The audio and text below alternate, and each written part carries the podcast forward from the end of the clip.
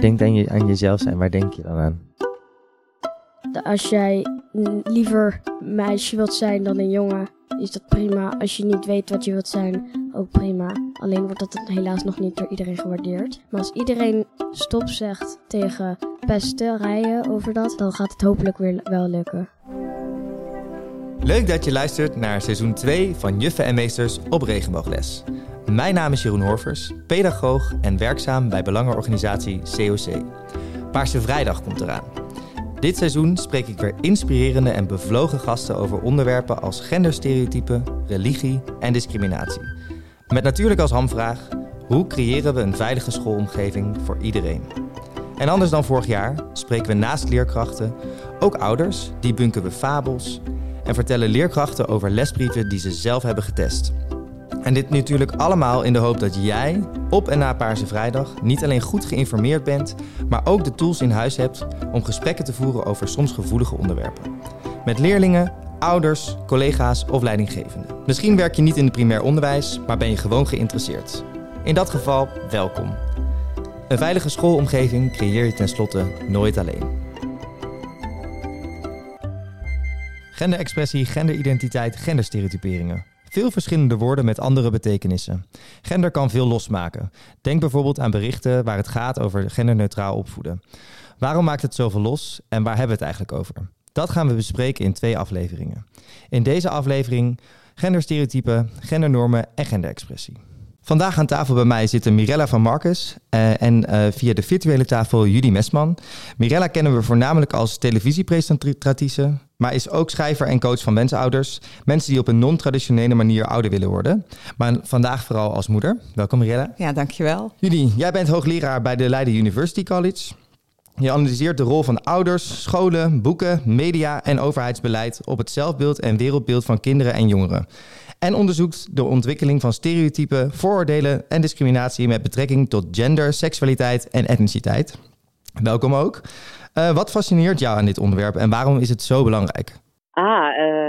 Dat heeft gedeeltelijk te maken met, denk ik, privé-interesse, opgevoed door een nogal feministische alleenstaande moeder. Dus eigenlijk al vanaf jongs af aan meegekregen dat gendernormen iets zijn om... om te bevragen, zullen we maar zeggen. Dankjewel. En Mirella, bij jou het woord gender. Is dat iets wat in het Huizen van Markus ook een rol speelt? Nou, zeker wel dat ik probeer ze mee te geven om daar heel open-minded in mee te gaan. En dat komt vanzelfsprekend doordat ik natuurlijk zelf een weg heb bewandeld waarin ik wel bevochten heb om openlijk lesbisch te kunnen zijn. En ik nooit zou willen dat mijn dochters, ik heb 2 dochters van 6 en 9... dat zij over wat dan ook, of nou gender of genderidentiteit, geaardheid, ingewikkeld zouden moeten doen. Dus dat zij altijd de vrijheid voelen om te zijn wie ze zijn, maar ook anderen gunnen om te zijn wie ze zijn. Dus dat is wel iets wat wel heel openlijk bij ons besproken wordt. Ja, en even de context. Hoe ziet het Huis van Markus eruit? Een vrouwengezin, 4 vrouwen. Ja. Ik ben getrouwd met Claudia en we hebben 2 dochters, Sammy en Bobby.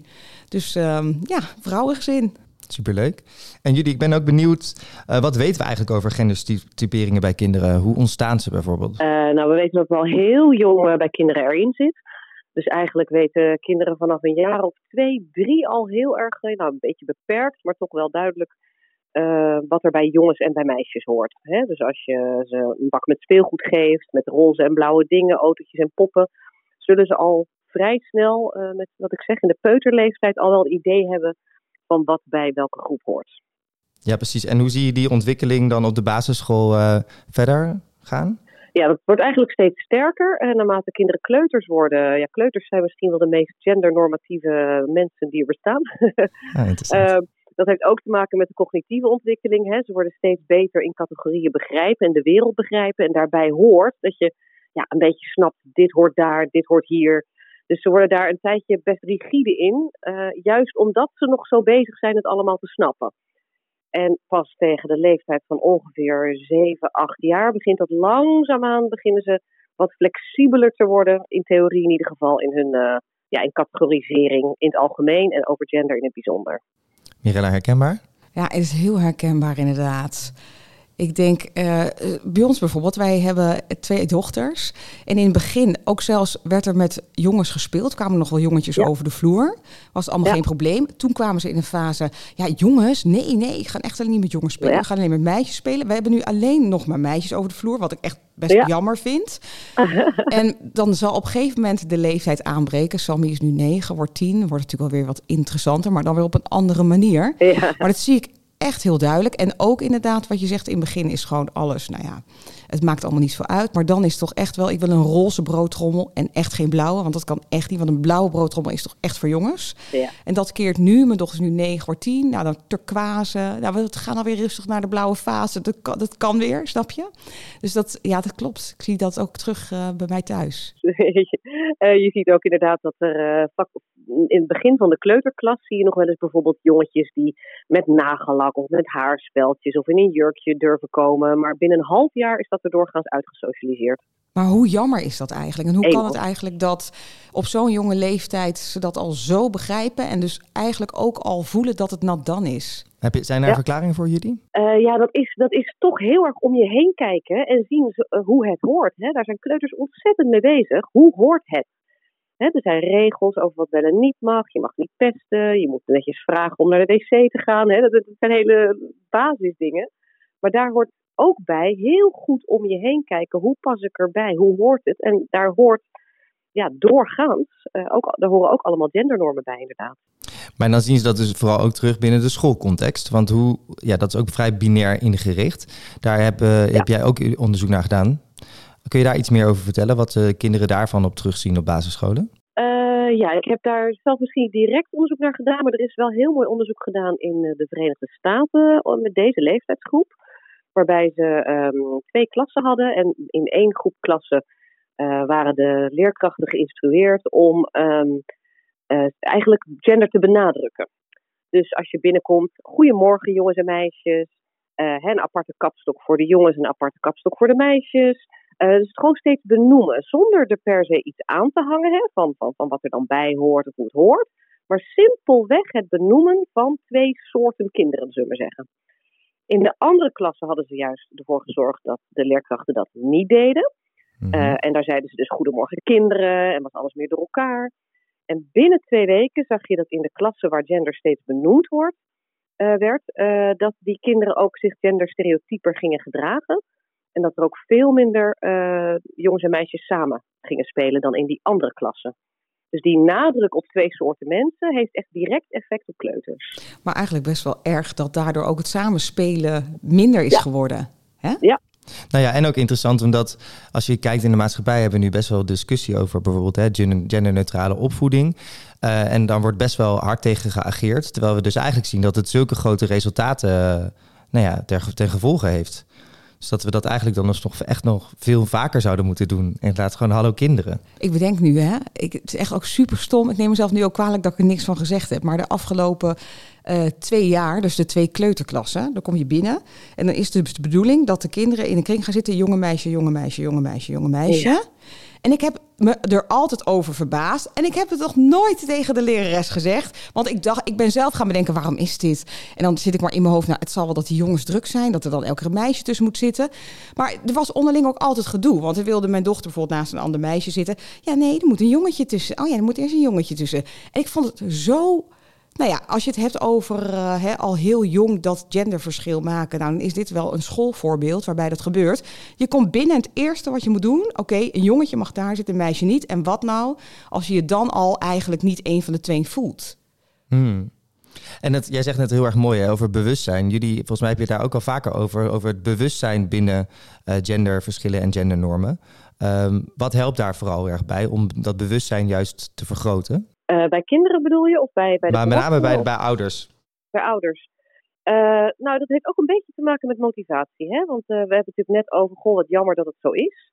Er zijn natuurlijk ook heel veel ouders die dat niet vinden. Hè? Die vinden, er zijn nou eenmaal 2 soorten mensen. En zo zit de maatschappij in elkaar. Dus als ik mijn kind een plezier wil doen, dan bevestig ik dat en zorg ik dat ze in die binaire maatschappij mee kunnen gaan. Dus dat is denk ik één kant. Hè, dat niet alle ouders gemotiveerd zijn om hier wat aan te doen. Dan zijn er wel ouders die dat wel graag willen, maar niet zo goed weten hoe. Ja, en dat is inderdaad een kwestie van opletten en het luisteren, denk ik, ook naar mensen die zich niet langs die binaire groepen definiëren. Want als je langzaamaan dit soort anekdotes zoals we nu ook vertellen een beetje meer begint te begrijpen, meer begint te horen, dan ga je het ook steeds vaker zelf zien. En met dit soort dingen is het zeker zo dat als je het eenmaal ziet, kun je het ook niet meer niet zien. Dan ga je het eigenlijk overal zien. En dus denk ik ook wel, dus dat probeer ik dan zelf een beetje in de praktijk toe te passen. Een soort, als je iets ziet in de, nou ja, bijvoorbeeld loopt iemand over straat en dan zeggen mijn dochters tegen elkaar, is het nou een jongen of is dat nou een meisje? Dat is een vraag die vaak voorkomt. Nou ja, dan kunnen we het daarover hebben. Maar dan pak ik dat meteen als aanleiding. En dan zeg ik van, ja, er zijn gewoon ook heel veel mensen die zich niet per se jongen of meisje voelen. Of iets ertussenin. Ook niet per se het een of het ander willen worden. Maar ze gewoon een beetje daartussenin voelen. Ja, dat kan ook. En zij zijn wel inmiddels... Zij weten dat. Maar het is denk ik gewoon heel fijn als er... Nou, in de praktijk, je ziet iets voorbij komen. Dat je als ouder dat meteen als... haakje, dan is er niet een probleem of een issue. Nee, iemand merkt iets op en daar heb je het dan met elkaar over. En we gaan weer door met de boterhammen smeren of met op de fiets stappen, snap je? Ja, maar dan hoor je eigenlijk al bij de tweede groep die zich er al bewust is ervan. Ja, ik ben daar wel heel bewust mee bezig. Ja, en dan ben ik ook wel benieuwd, Judy, want hoe zit het dan met het verschil tussen bijvoorbeeld een vader en een moeder richting de kinderen die dan een jongen of een meisje zijn? Zit daar ook nog verschil in qua opvoeding? Ja, gemiddeld gesproken lijken mannen wat gendernormatiever en zijn ouders überhaupt wat gendernormatiever naar jongens dan naar meisjes. Dus er is meer ruimte vaak voor meisjes om zich jongensachtig te gedragen dan er is voor jongens om zich meisjesachtig te gedragen. Tegelijkertijd is het ook niet eens per se wat ouders zeggen, maar ook wat ze voorleven. Want je kan natuurlijk allerlei hele mooie genderfluïde ideeën hebben. Maar als je bijvoorbeeld als heteroseksuele ouders, man-vrouw, de boel hartstikke klassiek verdeelt in huis, dan, kinderen, daar is ook wel onderzoek naar gedaan, kinderen pikken de impliciete boodschap eigenlijk nog sterker op dan de expliciete boodschap van mensen. Dus wat je voorleest is minstens zo belangrijk als wat je hardop zegt. Dat is interessant. En hoe zit dat dan bij twee moeders en twee ouders, Mirella? Zijn jullie daar bewust mee bezig dan? Nou kijk, omdat wij twee vrouwen zijn, is bij ons natuurlijk... altijd het gesprek gaande en ook geweest van... nou, wat doe jij, wat doe ik? Niks is vanzelfsprekend dat de een dit doet of de ander. Ook toen mijn kinderen kregen was... god, hoe lang blijf jij werken? Hoe vaak wil jij thuis zijn? We hebben dat gewoon eigenlijk een beetje 50-50 verdeeld. Uiteindelijk ben ik iets meer thuis... omdat ik meer 's avonds werk, maar ben ik er overdag meer. Nou ja, maar dus bij ons is het... Ja, wij doen gewoon de taken die wij het zelf het leukst vinden. Dus we hebben het gewoon zo verdeeld. Ik hou bijvoorbeeld, hou ervan. Ik vind het geen probleem om de vaatwasser uit te ruimen. Ik doe 's ochtends ontbijt. Mijn vrouw vindt het heerlijk om de was te doen. Lekker ontspannen. Nou, prima. Of om het bad schoon te maken. Dus zo hebben wij het verdeeld. Maar het blijkt dus ook uit onderzoek dat... niet om mezelf dus op de borst te kloppen als lesbienne... maar dat ouders van gelijk geslacht... het is in ieder geval onderzocht bij twee moeders... dat de rollen dus heel gelijk verdeeld zijn... in tegenstelling tot heteroseksuele stellen... en dat heeft natuurlijk alles te maken met onze culturele, historische achtergrond... en precies wat Judy eigenlijk net zegt... Je doet wat je voorgeleefd is. Dus heel veel hetero-stellen, die hebben dat gesprek misschien niet... omdat ze automatisch een beetje in kinderen rollen... automatisch dat leventje krijgen. En bij ons is dat niet automatisch gegaan. Dus wij hebben heel veel besproken. En dus automatisch gaan ze ook eerder. Ik zie het ook op school naast me. Toch heel veel moeders, ze werken wel... maar ze moeten ook het gezin draaien, ook het gezin managen. Ze hebben het super druk. En die vaders, die werken, die doen misschien een papadag. Nou, papadag vind ik al stom dat het zo heet. Maar ik vind er verder niks van. Nee. Maar ik verbaas me er wel over dat anno 2023 die rollen nog steeds zo niet gelijk verdeeld zijn. En dat heeft denk ik alles te maken met toch die, wat Judy zegt, dat voorleven, hoe ben je het gewend? En dan je rolt er automatisch in en zie je het dan nog maar weer terug te draaien. Dat is best pittig. Ja, Judy, want ik hoor je inderdaad ook meeknikken en klopt zeggen. Je herkent inderdaad wat Mirella zegt vanuit de praktijk? Vanuit de praktijk weet ik niet zo goed, vanuit onderzoek zeker wel. De praktijk natuurlijk ook, gewoon om mij heen. Het is ook zo, dat is ook onderzocht, dat ouders die een meer gelijke verdeling hebben, dus ook als het over een man en een vrouw gaat samen, dat ook de kinderen later veel minder stereotypen levenspatronen hebben, zeg maar, dan als hun ouders dat meer stereotyp hadden verdeeld. Dus het heeft gewoon effect op wat kinderen zien als optie voor hoe het leven eruit kan zien. Oh, supermooi. En ik ben ook wel heel erg benieuwd, want bijvoorbeeld Disney-films, daar kijken we natuurlijk als kind heel erg veel naar. Heel veel mensen weten ook niet dat daar heel veel genderstereotyperende beelden in voorkomen. Heb jij daar wat voorbeelden van? Dan heb je echt niet opgelet, denk ik, hoor. Nee, is toch nog altijd... De Disney-films zijn wel heel erg, dat ligt er wel heel dik bovenop. Nou ja, kijk... Bij mij thuis zijn alle Disney-films tot in den treuren gekeken vroeger. Barbie filmt ook, dus die kunnen zelfs meegepraat en meegezongen worden tot in alle details.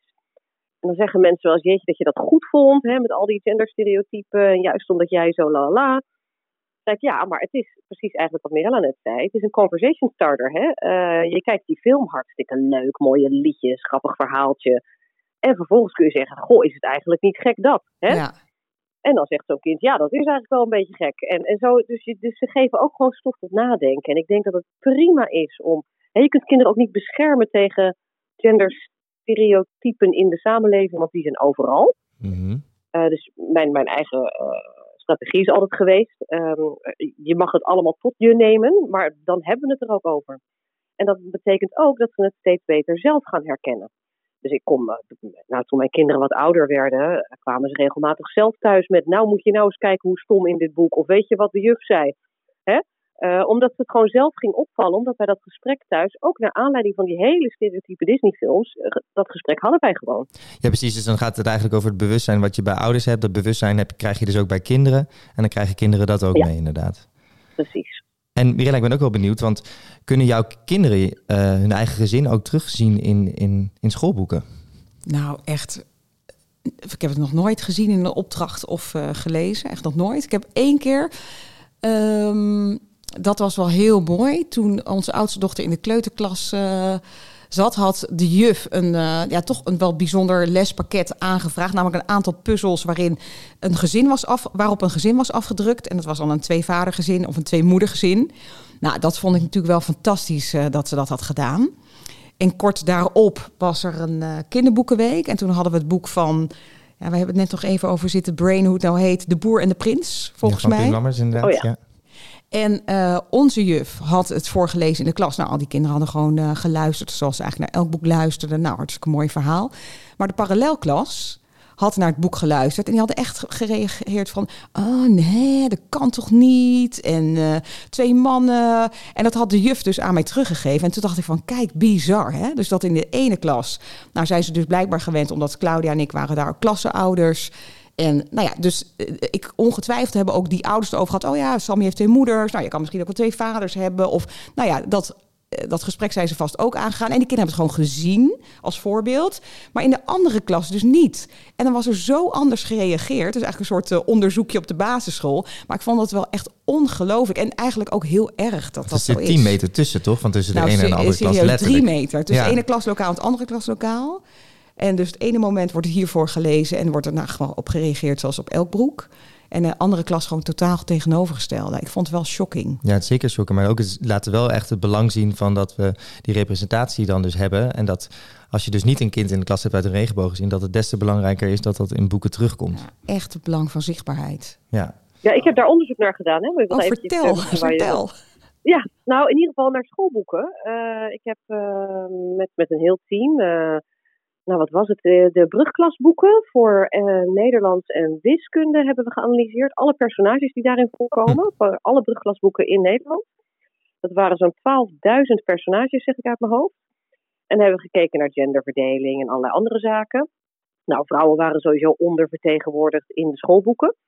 Terwijl dat natuurlijk 50-50 zou moeten zijn, hè, in theorie.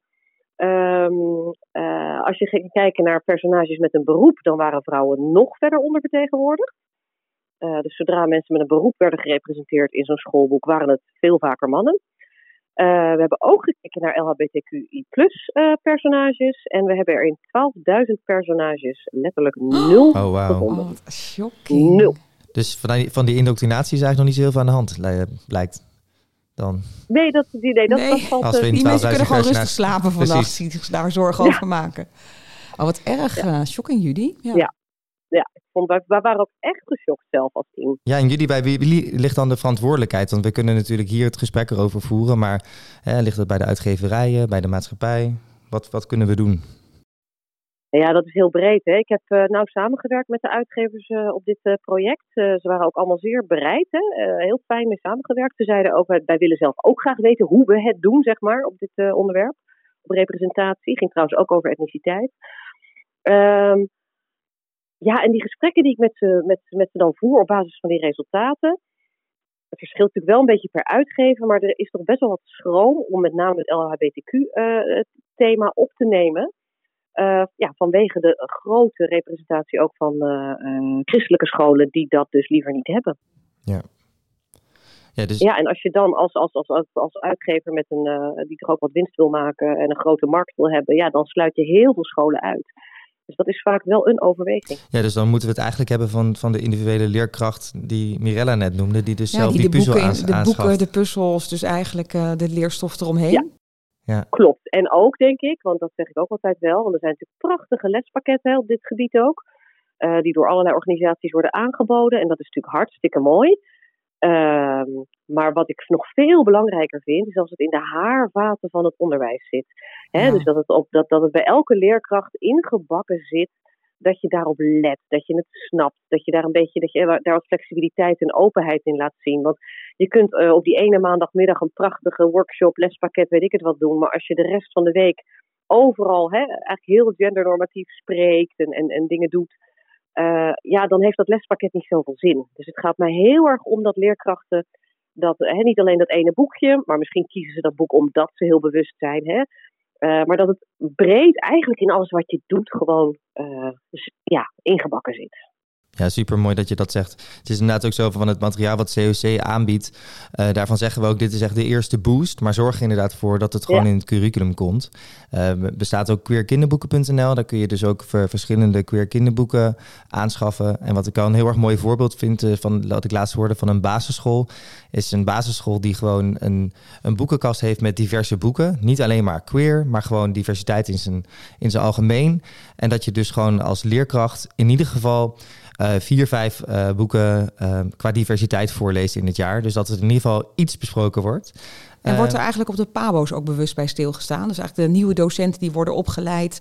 Precies wat Judy net zei, hè, je taalgebruik, hoe spreek je kinderen aan? Hoe zorg je dat er niet te veel nadruk op die genderdiversiteit wordt gelegd? Of tenminste niet alleen maar jonge meisjes, zo bedoel ik het, bijvoorbeeld non-binair. Verschilt ook nog steeds heel erg per PABO. Dus daar is niet per se op dit moment één richtlijn. Dus daar zijn mensen nog steeds druk mee bezig om daar het in het curriculum te krijgen, ook van de PABO. Voor boeken op de schoolbibliotheek geldt trouwens een beetje hetzelfde. Daar hebben we ook onderzoek naar gedaan. Naar de overwegingen van de mensen die kiezen welke boeken er op de schoolbibliotheek komen. En ook daar zien we eigenlijk dat die mensen die daarvoor verantwoordelijk zijn, dat zijn leesconsulenten heten die geloof ik, zich heel bewust zijn wel van diversiteitsthema's, maar vervolgens allerlei afwegingen maken naar het type school.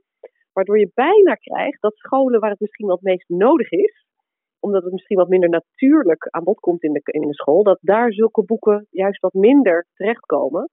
Omdat er toch dat vooridee al leeft van dat past daar niet.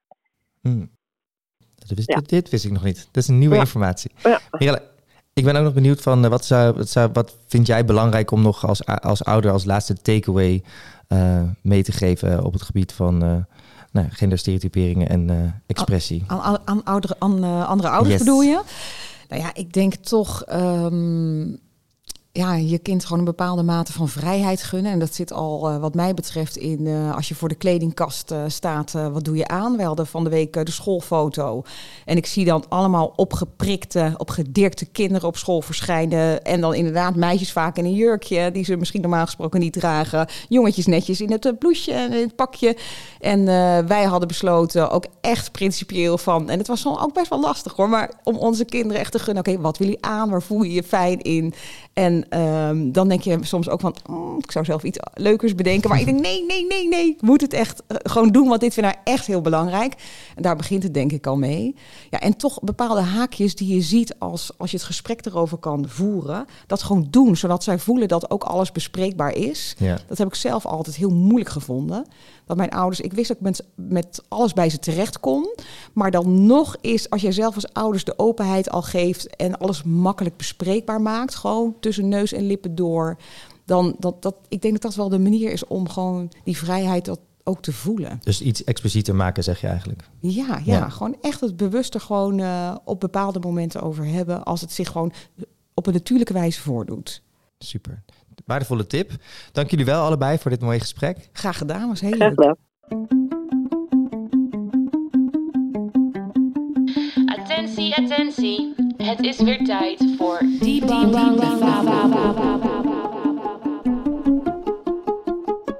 Elke aflevering debunken we een veelgehoorde fabel. We ontkrachten een mythe door die eens voor te leggen aan een expert. Vandaag vragen we jullie... bij genderneutraal opvoeden mogen jongens geen jongens meer zijn... en meisjes geen meisjes. Alles is grijs. Wat vinden we daarvan? Ja, nee, dat is inderdaad een mythe. Bij genderneutraal denken mensen al snel dat roze en blauw niet meer zouden mogen... of dat inderdaad alles grijs of in natuurtinten zou moeten terug naar de jaren 70... Maar dat is niet het geval. Genderneutraal, ja, de terminologie kan nogal wisselen, maar het verwijst er vooral naar dat al die kleuren bijvoorbeeld, of type speelgoed, niet meer automatisch gekoppeld worden aan een van de twee binaire genders. Yes. Dus iedereen mag roze aan, iedereen mag blauw aan, iedereen mag met poppen spelen, Barbies mogen ook nog gewoon bestaan. Alleen, we gaan ze niet meer automatisch koppelen aan, Barbies zijn voor meisjes, roze is voor meisjes, blauw is voor jongens, auto's zijn voor jongens. Dus alles kan bestaan, alleen er wordt veel meer vrijheid gegeven eigenlijk. Wie er mee mag spelen of bij wie het hoort. Dat is eigenlijk wat het zou moeten betekenen. Ja, dus eigenlijk iedereen mag alles. Daar komt het meer op neer. Ja, eigenlijk wel. Ja, en dat is eigenlijk wat ook winkels doen die niet meer het label meisjes en jongens in hun winkels hebben hangen boven verschillende secties. Net als sommige online winkels dat niet meer hebben. Dat is eigenlijk waar het om gaat. Alles mag nog gewoon bestaan, maar we willen niet van tevoren besluiten voor wie het wel en niet bedoeld is. Yes. En dan vraag ik me ook af, is het dan ook iets nieuws? Want soms wordt dat ook wel eens gezegd, genderneutraal, iets van deze tijd. Of speelde dat ook al veel eerder? Nee, het speelde veel eerder. In mijn jeugd, toen alles nog natuurtinten had, zullen we zeggen. Ja. Heel veel bruin en groen en zo, en oranje. Nee, toen was er ook wel heel veel bewustzijn bij ouders om te proberen. Met name ging het over de jongetjes. Dat die toch ook met poppen zouden moeten spelen. Maar dat ook wel de meisjes met bouwspul en weet ik het wat. Met wisselend succes. Ik denk ook omdat het in die tijd soms nog wat met de botte bijl werd ingezet. Ja, uit een soort nieuw idealisme dat heel erg bij die tijd paste. Dus het is helemaal geen nieuwe gedachte dat dat belangrijk zou kunnen zijn in de opvoeding. Maar in deze tijd krijgt het net een andere vorm. En moeten we dan misschien een andere naam, gendervrij? Of welke naam zou jij gebruiken? Ja, dat vind ik ook wel mooi. Gendervrij vind ik eigenlijk in ieder geval passender dan genderneutraal. Want dat neutraal, ja, niks is neutraal eigenlijk. Nee, ik vind gendervrij wat dat betreft wel een mooie term. Nou, dan gaan we dat doen en dan is deze fabel gedebankt. Dankjewel, Judy.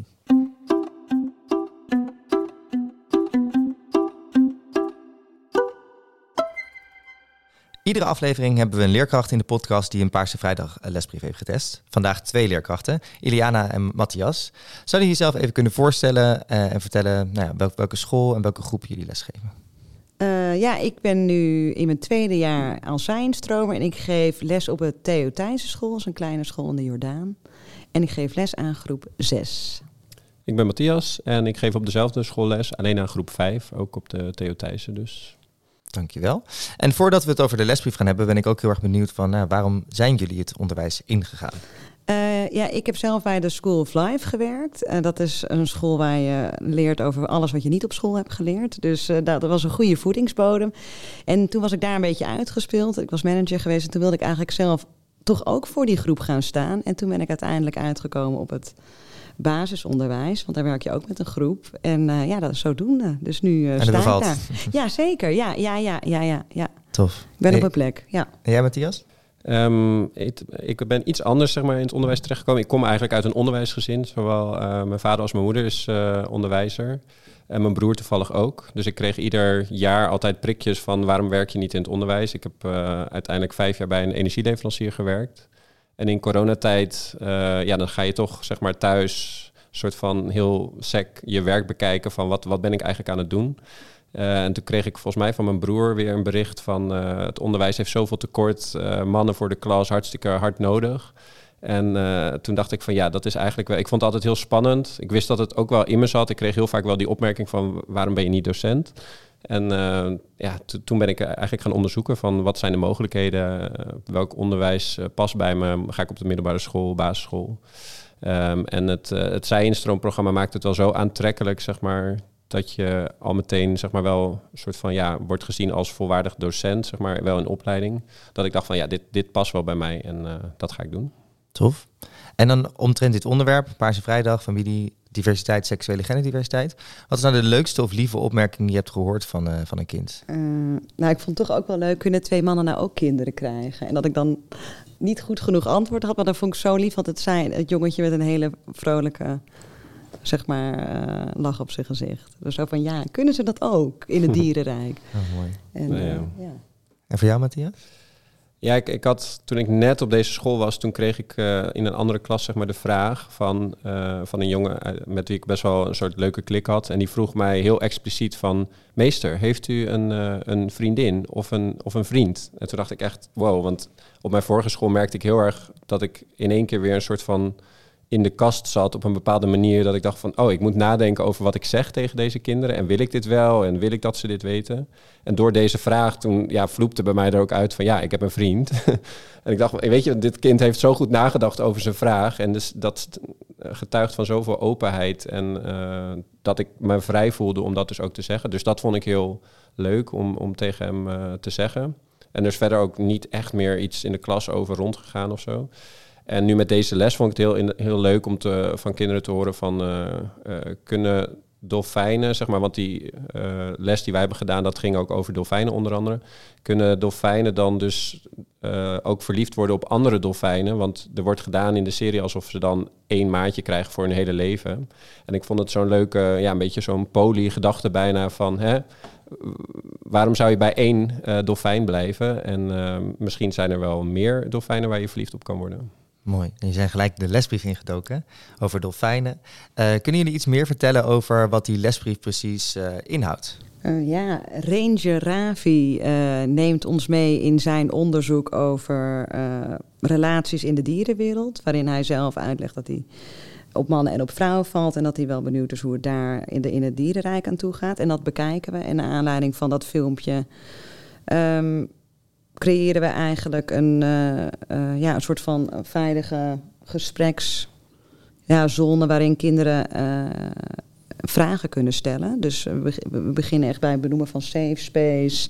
en om hun te laten nadenken, hoe is dat? Wat dachten jullie eigenlijk eerst voordat je ging kijken? En hoe denk je daar nu over? En deel dat eens met elkaar. En voordat je gaat kijken, dan weten die kinderen dan al wat ze gaan zien? Of hebben jullie daar iets meer over verteld? Wij hebben van tevoren wel heel goed nagedacht even van wat is de context precies van waarin we deze les gaan geven.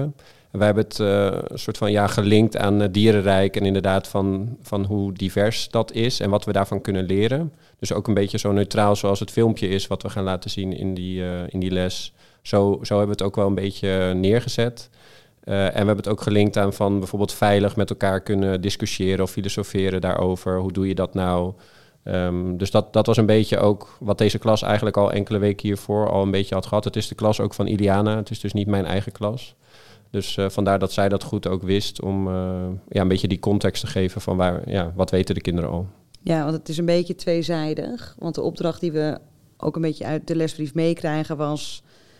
ga er nou niet een quiz van maken, maar probeer het gesprek te creëren. En dat is best spannend, want je wil wel dat dat dan gaat gebeuren. Dus we hebben inderdaad een methode vanuit de overheid, dat discussiëren kan je leren. Waarin kinderen leren met elkaar te praten. En tegelijkertijd wil je ook dat ze op het stuk van inclusiviteit met elkaar gaan praten. En we hebben bijvoorbeeld van tevoren wel... ze geprikkeld met wat vragen. Zo van, denk je dat dieren verliefd kunnen worden? En hoe ziet dat eruit? En kunnen dieren voelen? En vanuit daar hebben we ze dan een kijkersvraag gesteld. Van, ga nou eens kijken. We gaan jullie meenemen in een onderzoek.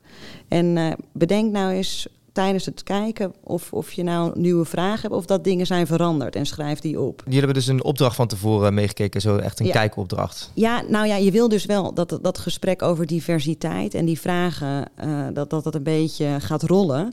Dus om ze al een beetje op de goede weg te helpen, beginnen we ze met te laten nadenken over vragen en over die over verliefd zijn. En dat ze al gaan kijken met, hey, verandert jouw idee nadat je dit filmpje heb gezien. Ja, want in dit filmpje, je zei het net in het kort, Ranger Ravi gaat op ontdekkingstocht in de natuur. Wat gaat hij allemaal doen?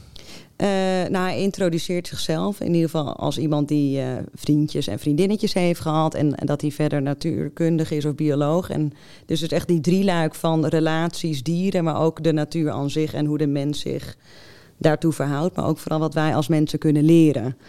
En vervolgens neemt hij ons mee en laat hij zien wat verschillende dieren in het dierenrijk doen. En wat hij waarin hij zelf daardoor is verrast. Bijvoorbeeld bij leeuwen, dat leeuwen partners hebben met leeuwen en leeuwinnen met elkaar. En dat eigenlijk de leeuwinnen meer jagen. Dus eigenlijk van de dogma's dat hij daarin is veranderd van mening, dat hij nieuwe dingen heeft geleerd. En zo neemt hij de kinderen ook mee. Mooi. En dan, je hebt het over leeuwen. Ik heb hier nog andere voorbeelden van dieren die genoemd worden door Ranger Ravi? Ja, het tweede voorbeeld is volgens mij dolfijnen. Dat die hun hele leven bij een ander mannetje blijven. Alleen om voor te planten, dus met vrouwtjes eventjes soms optrekken. Hij heeft het over clownvissen. Die allemaal als of vrouwtje of mannetje worden geboren. En zeg maar afhankelijk van hoe groot de groep is en hoeveel mannetjes en vrouwtjes er zijn, kunnen veranderen van geslacht. Dus dat is ook heel leuk. En even denken eens, mieren, ja, die zichzelf kunnen klonen. Ja. En het favoriete dier van een leerling, de vos. De vos. Oh ja. En waarom was het favoriet? Ja, weet ik niet. We hadden ook in het begin ook weer zo'n vraag van, wat is je favoriete dier? En dan even zo, dan gaan ze meteen op aan. Dan gaan kinderen gewoon slaan daarop aan. En dan, de vos, misschien. Ik ben benieuwd of we daar iets over gaan zien. En dat wist je al natuurlijk. Ja, precies. En je zei net van, het was eigenlijk best spannend, omdat het was geen quiz, maar de kinderen konden zelf met vragen komen. Hoe was dat dan uiteindelijk voor jullie? Ja, het was mijn klas. Dus dan heb je ook een beetje half je klassenmanagement instinct gaat aan. Van, ik wil geen gedonder. En die moet wel zijn mond houden als het weer alleen maar te guitig wordt. Dus het was heel leuk om het samen te doen. En wij waren niet getraind, maar ik vond dat we elkaar heel fijn aanvulden. En Matthias, ja. Ja, het is voor ons alle twee natuurlijk, wij zijn alle twee zijinstromers, alle twee nieuw. Dus ja, je weet nog niet hoe kinderen op dit soort eventueel gevoelige vragen dus reageren, of waar ze mee komen. Of dat het een hele, zeg maar, een soort van lachles wordt over seks of iets. Dus dat vonden we denk ik alle twee inderdaad wel spannend.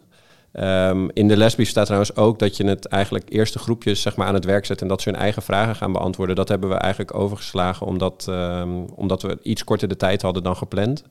Dus we hebben vooral alle vragen anoniem verzameld en die met de kinderen dus besproken van een kaartje uit de hoed en gekeken van wat staat er nou op.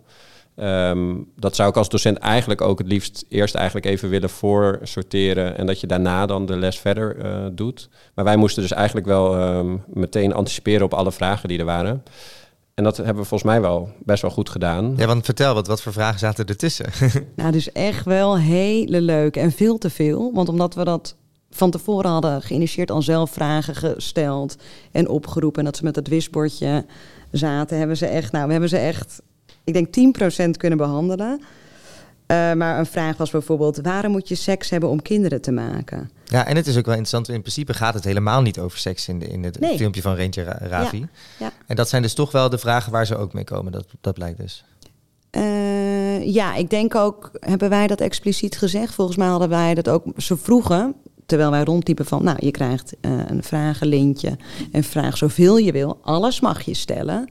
Dus weer dat die veiligheid creëren en ook de ruimte. We hadden dus geen vooringenomenheid daarin. En dus dat mocht ook.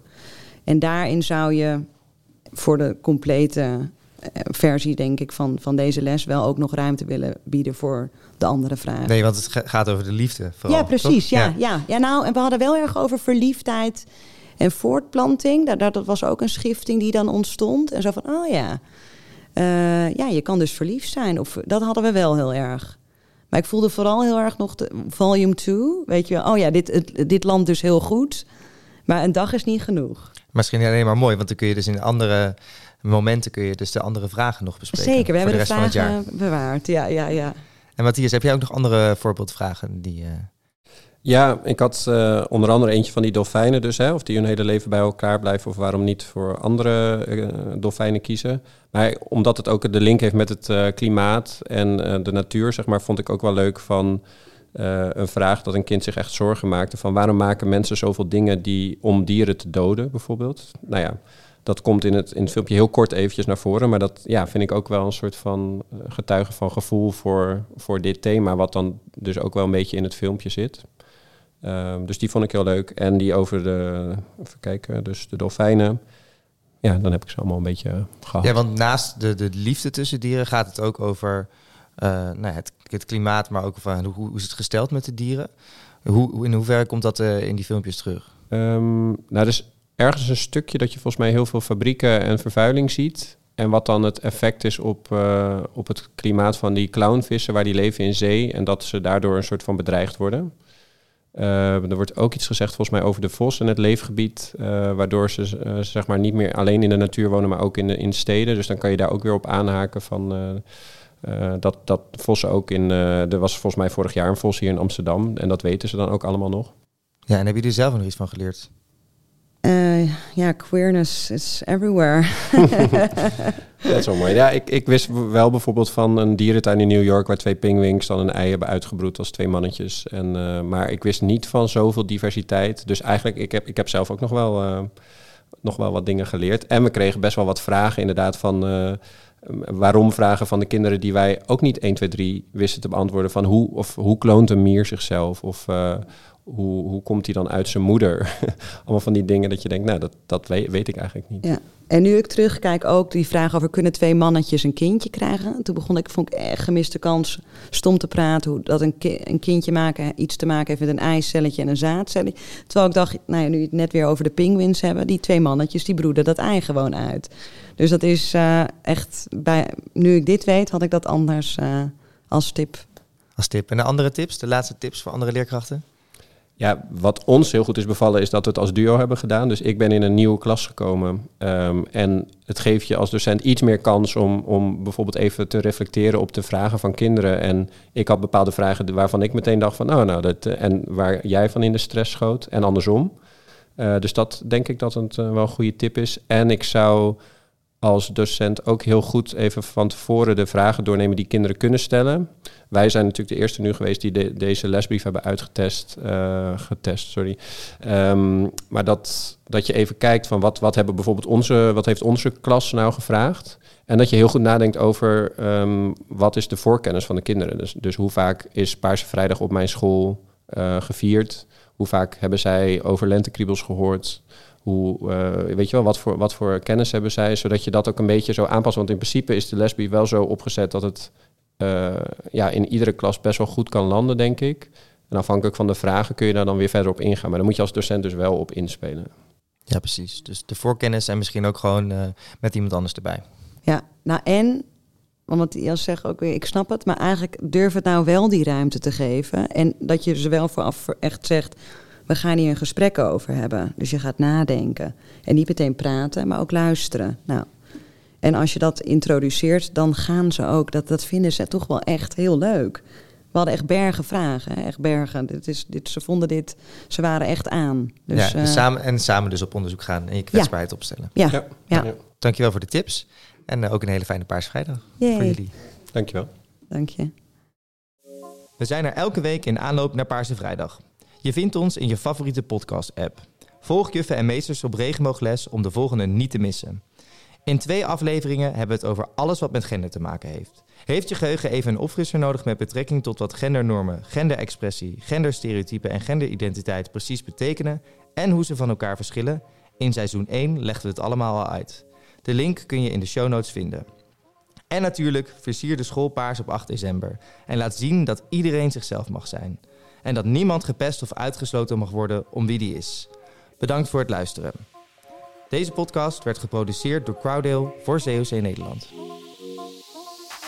Soms voel je je verlegen en soms voel je je cool. Vandaag hou je van voetbal en volg je je gevoel.